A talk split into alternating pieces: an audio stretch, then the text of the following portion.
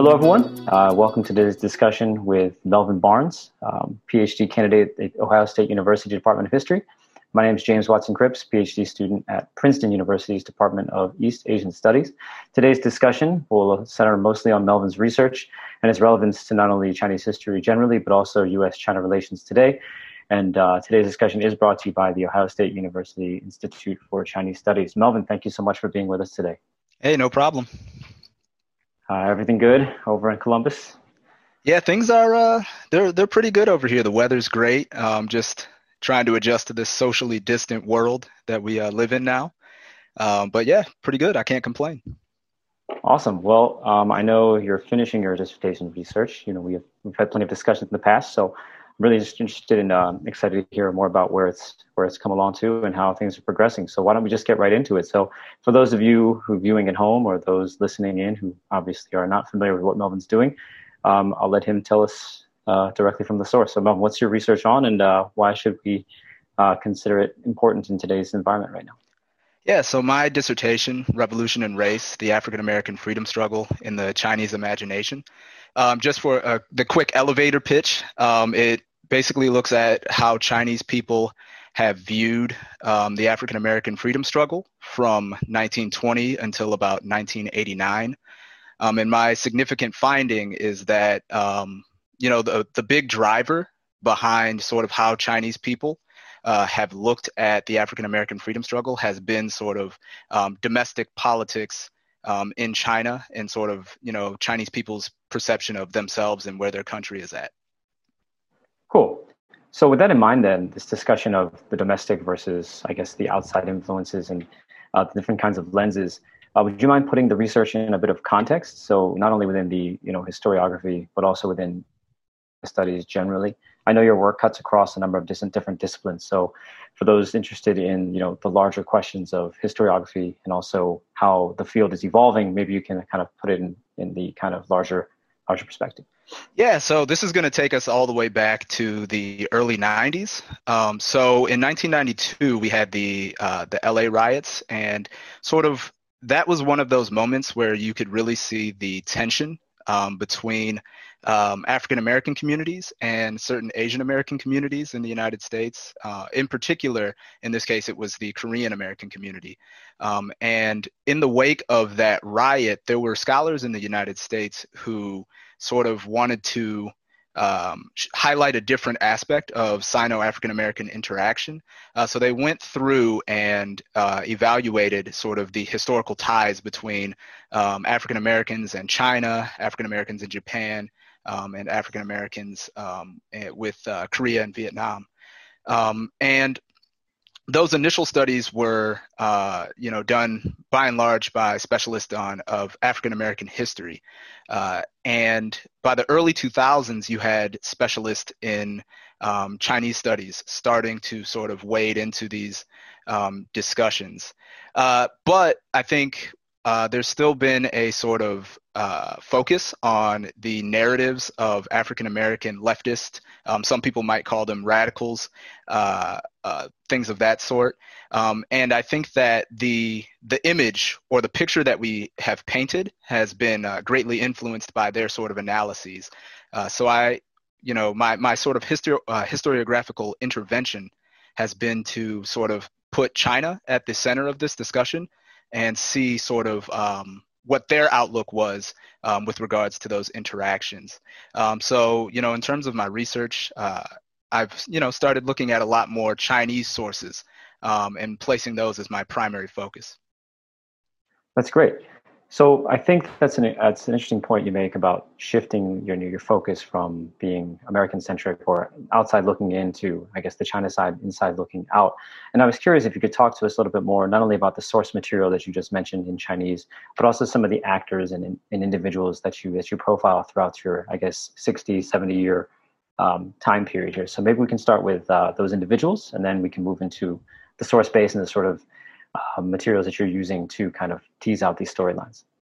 Yeah, so at the the center of my uh, dissertation is one particular uh, Chinese individual. His name is Yang Shengmao, and he's a uh, scholar uh, who did most of his teaching at Nankai University. um, but he's also a U.S. trained um, scholar. So um, he did he, he attended college or um, parts of his uh, university education um, in California uh, before returning to China in uh, 1946, I believe. Um, and so he's the sort of person that I've built most of this story around. Um, one reason why he's important is because uh, Nankai University was one of the uh, first universities in uh, the People's Republic of China to establish an American Studies Institute. Um, and a lot of what they did uh, in the 1960s and then into the 1970s really picks up in the late 1970s, um, was they took part in the production of uh, um, books on the African American uh, information, uh, developing information on the African American um, freedom struggle. Uh, so he's at the center of my narrative. Um, but in terms of other Chinese sources that I use, I use a lot of um, newspaper articles, magazine articles. Um, the first chapter of my dissertation focuses on a lot of sort of uh, magazine articles from between 1920 um, and 1945. Uh, and um, so, uh, beyond the focus on those articles, I also do still take a look at the um, the writings of African American um, leftists or or Black radicals um, because I think that it offers an opportunity to sort of look at um, the places where their ideas line up with um, what's being written in China and the places where you can see that there's a, a very clear disconnect. Um, and in terms of the the people that I've featured, I've featured um, Robert F. Williams um, and Victoria Garvin. Uh, these are two people who um, have sort of been looked at um, in the past, um, but my hopes are to sort of place them in a sort of uh, deeper into the Chinese context um, and looking at sort of where their ideas converged and then div- diverged with uh, uh, Chinese thinking at the time. Interesting. Would you mind giving us all a little bit of more background information on Robert F. Williams and uh, Victoria Garvin and what they were advocating and how their how their journeys brought them to China? Yeah, so I'll start with uh, Robert F. Williams. Um, Williams was born in Monroe, um, uh, Monroe, uh, North Carolina. Uh, and he was actually uh, politically active very early on. In the 1950s, um, he became the head of Monroe's NAACP chapter. Uh, and what unfortunately happened to him was he got caught up in uh, what ultimately, ultimately became a kidnapping case. Uh, there were a few, there was a, a, a Caucasian couple who was passing through um, passing through the black community at a time when there was essentially sort of a, a lot of unrest going on. Um, and these people, according to Williams's account, um, he brought these people into his home and sort of protected them from um, the the uh, the African Americans who were outside uh, that were calling to harm these people. Um, and eventually, uh, he was able to help them sort of get out of uh, get out of that community. Um, but after after sort of helping them get out, um, he was sort of charged with kidnapping. Uh, so hmm. rather than remain in the United States, uh, he and his family fled um, first north to Canada, and then they ultimately ended up in Cuba. Um, so, and that was, I believe, in uh, 1961. Uh, so then from there, he ends up traveling. Um, he ends up reaching out to Mao in 1963 uh, Mao's famous statement in support of the African American freedom struggle was actually sort of uh, written in response to uh, a letter that um, Robert F. Williams had written to Mao. Um, but ultimately, he ends up sort of wearing out his welcome um, in Cuba, and then he relocates uh, to uh, the PRC in 1966. And he stays there from 1966 until 1969 when he finally comes back to the States. Um, and ideologically, what he was trying to do was he wanted to sort of take African Americans from being a minority in the United States and transform them into being a sort of global uh, majority. So his outreach was sort of in building a, a, a global coalition that could be used to sort of uh, assist African Americans um, in the United States. And um, Victoria Garvin, her path was uh, different. She was a Um, she was a, had long been a labor organizer um, in the United States, but in the 1950s, she sort of became disillusioned with politics in the U.S. and and um, and with the Communist Party USA. So she leaves for uh, West Africa, um, and it was while she was working as an English language teacher in um, Ghana that she uh, met the Chinese ambassador to Ghana, um, Huang Hua, and he eventually asks her to relocate um, to the People's Republic of China to teach English there. Uh, at the time, she didn't know a whole lot about uh, the PRC, um, but you know, given her sort of um, given her political positions in the U.S., you know, as a Communist Party member um, and things like that, you know, she uh, was largely sympathetic to the sort of Chinese um, cause, and she shows up um, in China and eventually teaches English there until about 1970. Okay, no, that's fascinating. I, I this because even you know, for someone like myself who's also you know operating or working in the, the field of modern Chinese history, a lot of these stories I think are oftentimes overshadowed by the bigger kind of broad strokes of history. So I think it's important to not only uncover these voices, but also, you know, complicate existing narratives.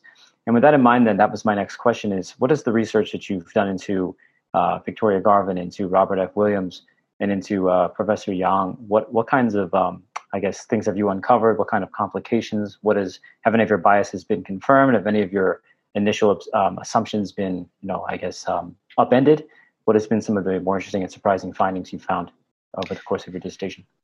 Yeah, you know, one thing that I think going into looking at the materials that uh, Garvin and uh, Williams left behind was that I think, uh, you know, I suspected that a lot of in a lot of their interactions there was there was going to be a lot of sort of uh, miscommunications, um, or that they wouldn't sort of really have a good idea of what was going on um, in China at the time. And I think by looking at sort of Chinese sources in addition to these sources, uh, what it really highlights is I think that, um, you know, Williams and Garvin both had a really good grasp on what was happening um, in China while they were there. Um, uh, I don't think that either of them. I think Williams ultimately, you know, learned to speak some Chinese, but I don't think that uh, they ever really were were um, fluent uh, in Chinese. Williams was probably, uh, yeah, I'm not sure that they were ever fluent in um, Chinese, but I think that nonetheless, uh, they were still able to sort of get a pretty good understanding of uh, what was going on. But I think one of the bigger things that I learned from looking at um, the Chinese sources, in addition to the sources left behind by the uh, by Williams and Garvin, is that uh, it really shifts the points that we find to be the really the really important points or the bookends of this story. Um, I think that when we place the focus on the African American perspective, um, for them as actors who are sort of working to build a coalition against sort of racial um, oppression in the United States, Sino-U.S. rapprochement um, in and around 1972 was a uh, was sort of a, a, a significant moment that sort of kind of signaled the the beginning of the decline um, for those relationships between um, African American uh, radicals or leftists and uh, and the PRC.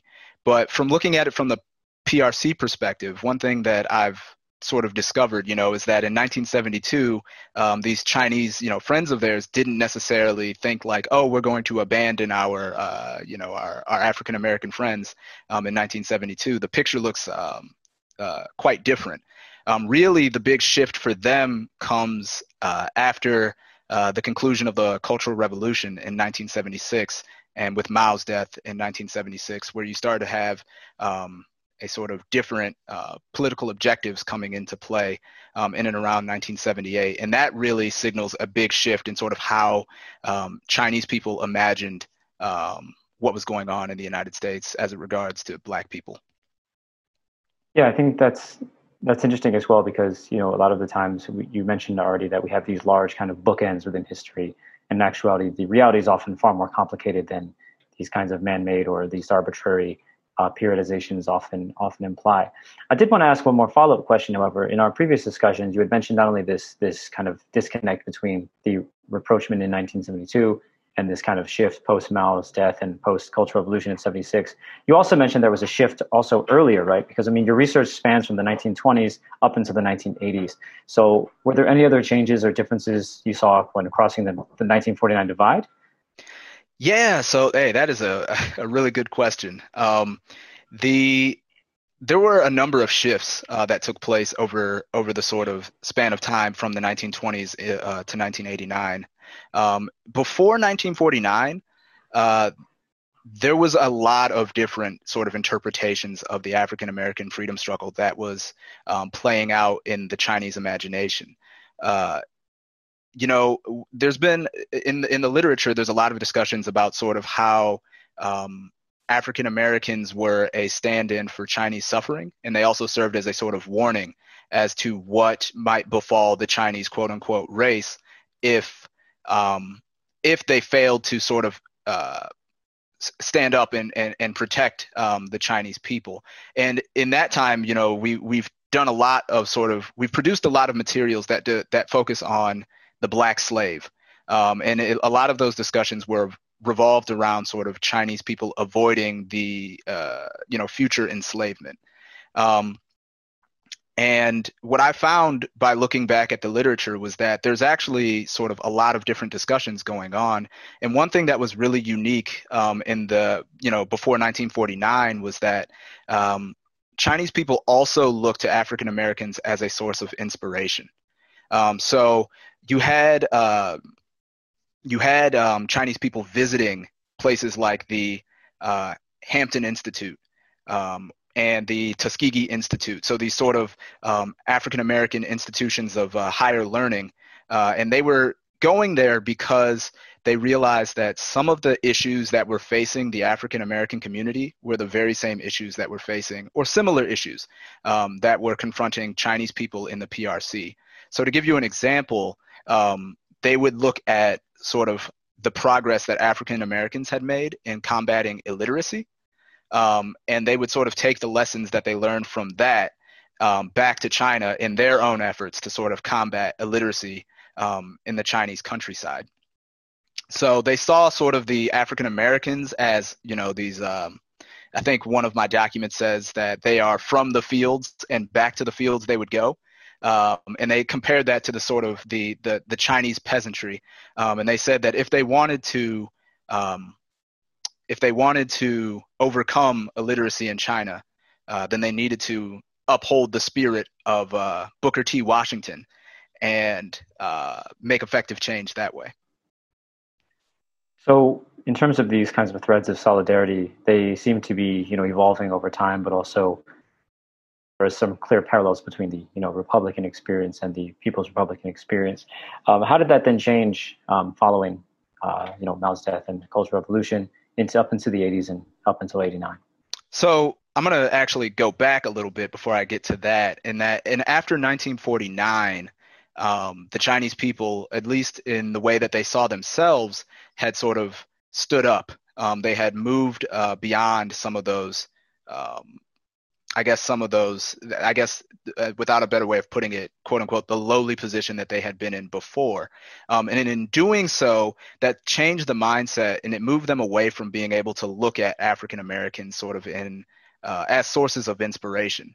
Instead, um, as the sort of commentary changed in the PRC period, um, African Americans became sort of symbolic of the excesses of capitalism um, in the United States. So from you know in the 1950s, they're viewed African Americans are viewed almost exclusively as victims um, of racial or economic oppression.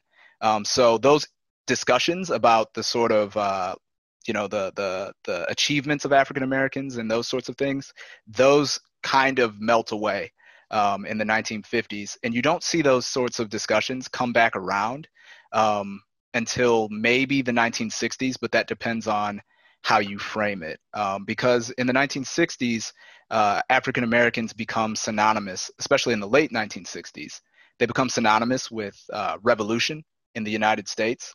Um, and this is also sort of an image that is uh, promoted and cultivated by the uh, small number of uh, African Americans that are living in the PRC at the time. So uh, here I'm specifically referencing Victoria Garvin um, and uh, Robert F. Williams. So as sort of things start to pick up in the U.S. in terms of sort of the long hot summers of the 1960s, um, and then you eventually have the emergence of the Black Power movement. They are sort of contextualizing these events um, for the Chinese people, uh, but they're also presenting them as sort of markers of revolution in the United States.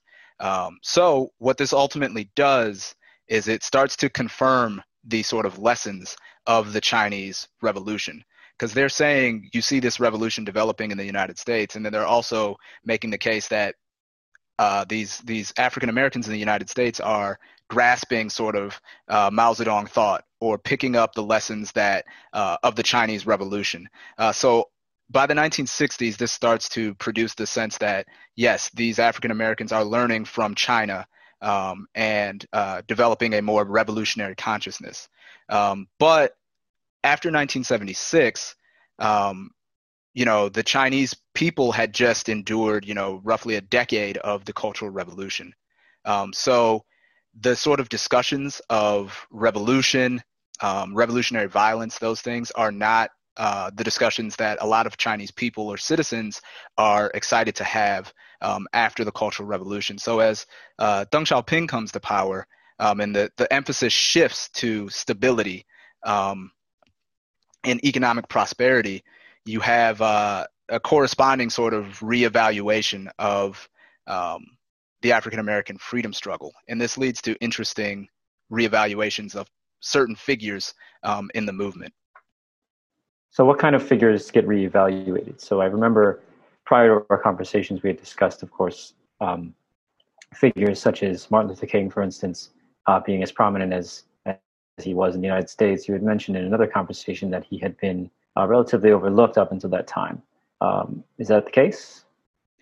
Yeah, so Martin Luther King um, in the Chinese media of the 1960s, uh, initially, um, it's uh, what you see. Um, the allusions to him are, are relatively positive in and around 1963. Um, but by the time you get to 1968, um, Martin Luther King has been almost completely transformed into a, a villain um, in Chinese media. Um, he's referred to as a stooge, um, but he's often painted as a sort of part of the U.S. Um, government's plans to um, undermine the uh, civil rights, uh, the civil, uh, the the movement or the revolution that's taking place in the United States. And he's often sort of um, compared to Robert F. Williams because Williams's uh, political platform um, by the late 1950s, he had been calling for African Americans to arm themselves and to use violence um, when necessary. And really, um, one thing that's important for me to state is that um, nonviolence in the African American freedom struggle has all it was a a sort of political um, weapon or a political tactic um, uh, you know, self defense had long been a part of the uh, African American sort of uh, freedom struggle. So, uh, you know, oftentimes we overemphasize sort of the the discrepancies between um, nonviolence and violence, but it's important to recognize them as sort of political um, uh, nonviolence as a political tool to achieve certain aims. Um, and because MLK had adopted um, uh, nonviolent methods, it appeared to Chinese uh, to the the people who were analyzing uh, those events in China that he was dousing the sort of fires of revolution. So by 1968, when you have the you know the the uptick of the Cultural Revolution, he's largely despised. Um, but when he's killed in early April, um, you sort of have a, a minor shift.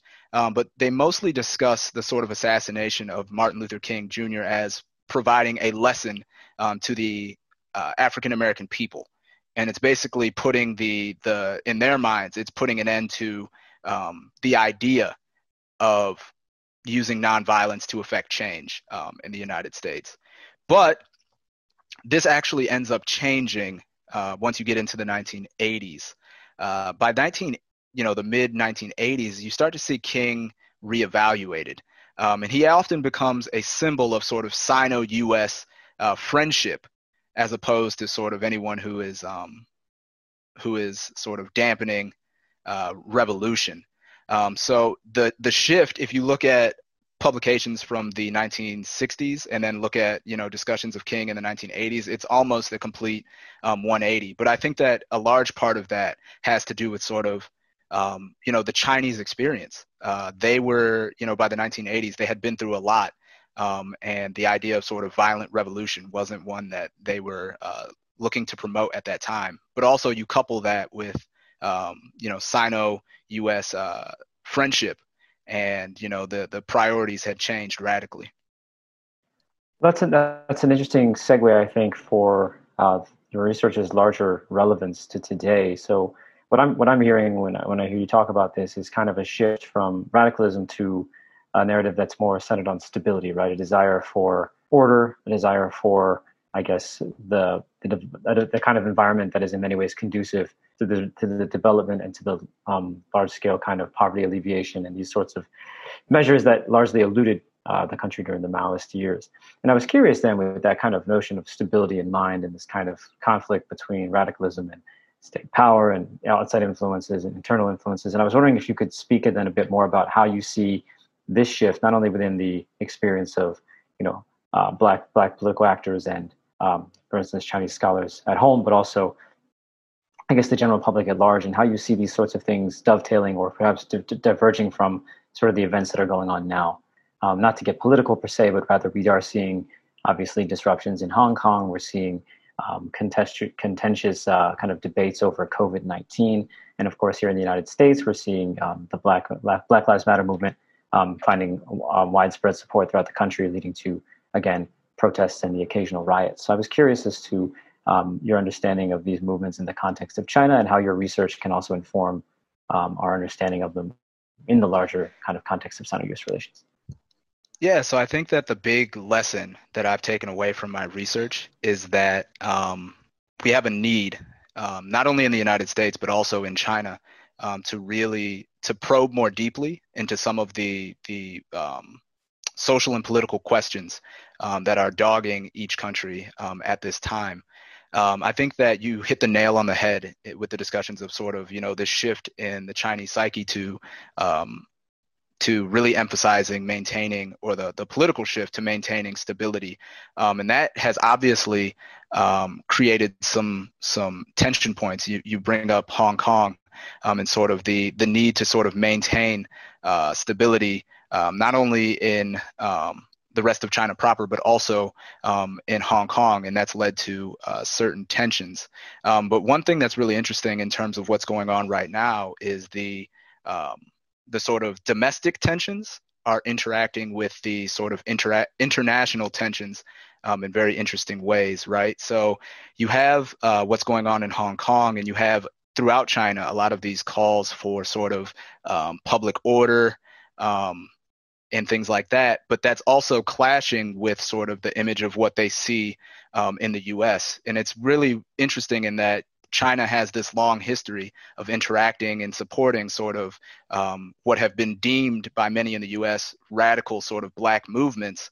Um, but they also have this tension in China where they are stressing stability.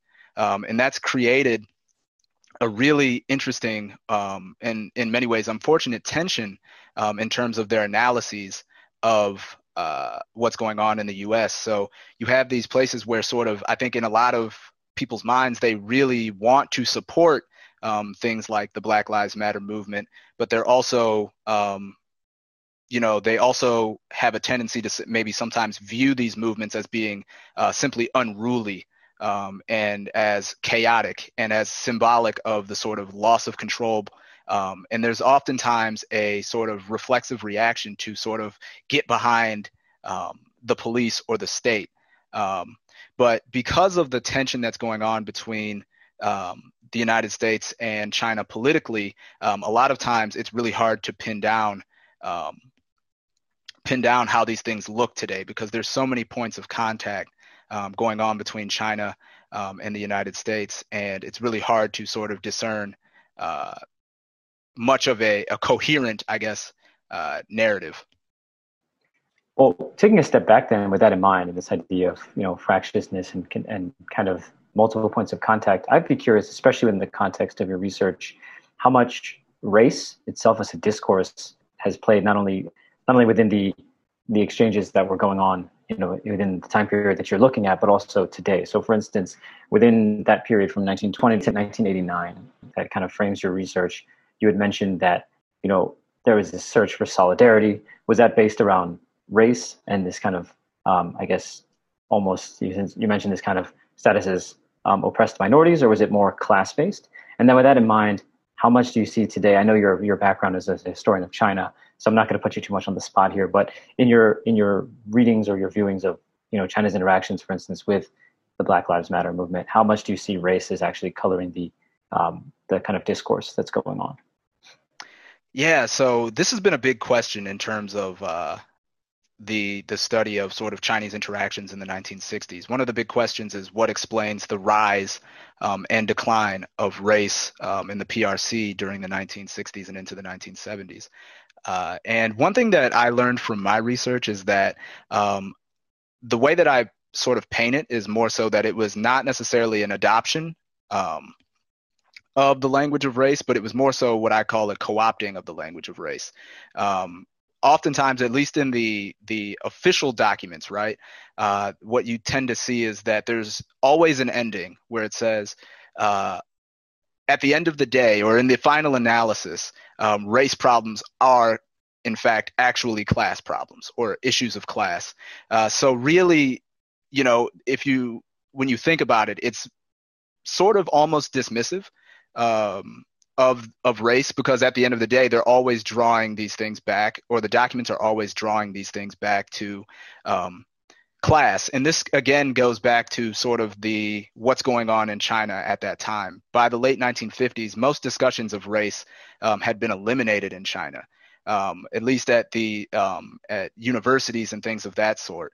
Um, but what this means or this doesn't mean that there was no race quote unquote in china um, the the idea of race was still present and prevalent throughout China. It had just been sort of moved beneath the surface, and that sort of brings us to sort of the issues, um, some of the issues that we see today. Because uh, one thing that I learned, you know, traveling throughout China, traveling throughout East Asia and around the United States, is that race is mapped differently in different locations.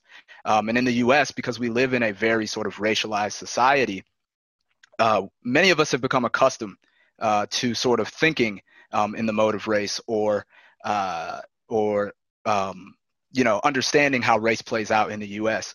But I think because um, you know when when a lot of African Americans travel, uh, we oftentimes go to these other places and we try to sort of uh, find the markers of race. Um, you know when we visit China, but the problem is is that uh, we sometimes fail to realize that race is actually mapped out differently um, in these different locales.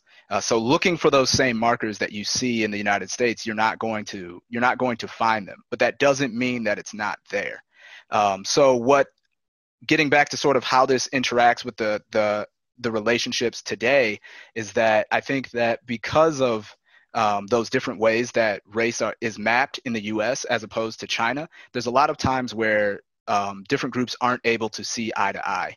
And sometimes you can have interactions that um, are negative without fully realizing the implications um, of those interactions. Uh, for example, you know, I, I have, uh, you know, a number of Chinese friends who I did know to use the um, N word on occasion. And I uh, had to explain to them, you know, the importance of sort of um, avoiding uh, that sort of language um, and I think for a lot of them, it was just that they didn't sort of understand the long history um, of, and things of that nature. So uh, explaining to them why it wasn't okay was something that we had to do. Um, and on the flip side, there are interactions that I think a lot of people have um, when they go to China that they don't realize they may have, you know, done something that was um, insensitive um, in a certain way.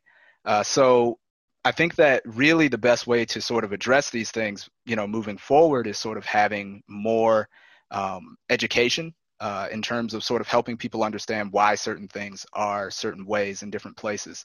Uh, because, you know, like I always say, I, I teach on uh, modern China uh, and East Asia, and I have a lot of people who don't know too much about China, but they could tell you that they don't like, you know, the Chinese Communist Party or something like that. But they don't know how the Chinese part, Communist Party came to power, why they, you know, why or how certain things played out um, in China. And I think that the same thing can sort of um, sort of influences the relationships today, where people, um, a lot of Chinese people looking at sort of Black Lives Matter, they don't uh, know the long history of sort of policing in the United States sometimes um, or uh, they they don't realize that some of the assumptions that they've been given uh, are sort of racially charged, right? Like there's sometimes, uh, especially amongst um, some first generation um, uh, immigrants from from China, sometimes they uh, might think that African Americans are lazy. Um, because as we've uh, touched on in previous discussions, you know, there's this idea of the model minority and that, um, you know, sometimes they've adopted that thinking where there are people who say, well, you know, immigrants from Asia have made it because they have worked harder um, than uh, African Americans or something of that sort. And so there's all of these sort of points where you have racialized thinking uh, coalescing um, around sort of what I would call um, thinking from the old country, and it produces something that's a, a little different.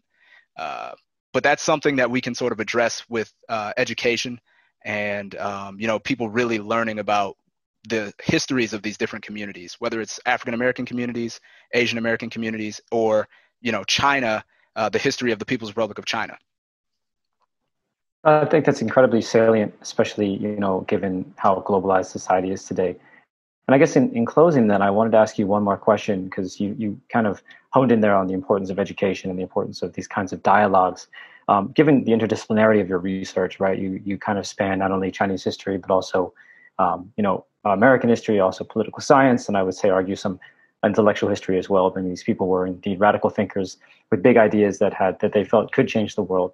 Um, looking ahead, not only to your own research, but other people who are potentially also interested in this kind of in this kind of intersection between the American studies or the kind of U.S. history experience, Chinese history experience, where would you see a future research going, or where would you recommend someone who's potentially interested in this field to kind of then take your research further? Yeah, I, I think that, you know, when you're pretty working on projects like these, you realize how much may actually be out there. Um, and I think that opening up this discussion and thinking beyond sort of just the black, the, the radical black experience and thinking about sort of uh, the the broad scope of the civil rights movement, uh, the African American freedom struggle, I think that there's a lot uh, left to be um, to be analyzed there. Um, moving away from sort of some of the uh, the sort of Cold War uh, narratives that we've had. So I think that the more time or the more research that we can do actually in China and getting at sort of Chinese interpretations of events in the U.S., I think that um, that's where the greatest benefit, sort of in the future, um, is going to be made uh, it's really interesting because, like I said, you know, we're used to it, especially myself. I'm used to thinking about race in the U.S. context, and it's sometimes really informative and very refreshing to read an outsider's perspective. You know, even if it's you know 1925, uh, and sometimes you think like, oh, well, you know, I didn't really even think about it that way. Um, but I think that the more that we can do in terms of sort of getting at the Chinese perspective, finding those Chinese sources, uh, the more uh, that this sort of field is going to um, is going to grow. Great. Well, thank you so much, um, and thank you to everyone listening at home. Um, again, this is I've had the pleasure of speaking with uh, Melvin Barnes, PhD candidate at the Ohio State University Department of History. Melvin, you're uh, hopefully defending soon, yeah? Hopefully, uh, I don't want to jinx anything, but we're we're we're hopefully a month or two out. We'll see what uh, ends up happening. All right. Well, fingers crossed. Um, the research sounds fantastic. I look forward to reading not only the dissertation but the book in the future. And uh, is there anything else you'd like to say? Um, maybe some share some resources, or for those interested potentially in uh, this subject, is there anywhere you might want to point them towards? Oh, uh, I guess we could we could leave some some reading, right? Uh, yeah. Some, the the reading list. Um, I think if you're if you're interested in this subject, you could definitely start with um, uh, Taj Frazier's "The East Is Black" uh, out of I think Duke University Press. Um, you also have Frank uh, Dikötter's or Decoder. I'm not sure exactly how to Decoder, I believe, yeah. Uh, last name, but the Discourse of Race um, in Modern China, and you can also uh, locate the articles written by uh, Keisha Brown Uh, she uh, has wonderful articles um, on the subject. Uh, and obviously, you can reach out to me at OSU. Um, my email is on the uh, history department site, and I can share some of the readings that I have. Great. Well, thanks so much. Again, today's discussion has been brought to you by the Ohio State University Institute of Chinese Studies. Um, James Watson Krips, and hope to see you all again soon. Thank you.